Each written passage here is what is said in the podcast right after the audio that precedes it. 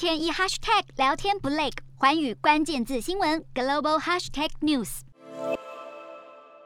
北韩再度试射飞弹挑衅，南韩军方表示，北韩五号朝日本海一连发射了八枚短程弹道飞弹，是今年第十八次军事挑衅，也是南韩尹锡悦新政府五月上任以来第三次试射。应对北韩频频挑衅，还传出将准备进行第七次核试。美国与南韩二号开始举行联合军演，并出动一艘美国航空母舰，是四年多来首见。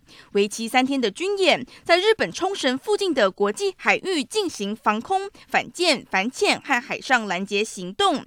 美方大阵仗派出十万吨核动力航母“雷根号”、飞弹巡洋舰“安提坦号”、驱逐舰“班福特号”和补给舰“大角号”。南韩方面则派出一点四五万吨的马拉多两栖登陆舰、七千六百吨的世宗大地驱逐舰以及四千四百吨的文武大地驱逐舰。美国总统拜登先前访韩时才承诺扩大美韩联合。军演如今展开，二零一七年十一月以来第一场涉及航母的双边演习，表明对北韩扩大威吓的决心。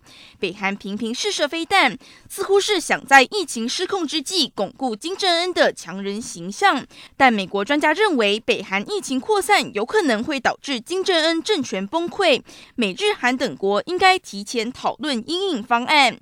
这三国负责北韩事务的高官三号在首尔召开会议。是尹锡悦上任以来，三方首次面对面会谈，聚焦讨论如何加强合作，应对北韩核武威胁。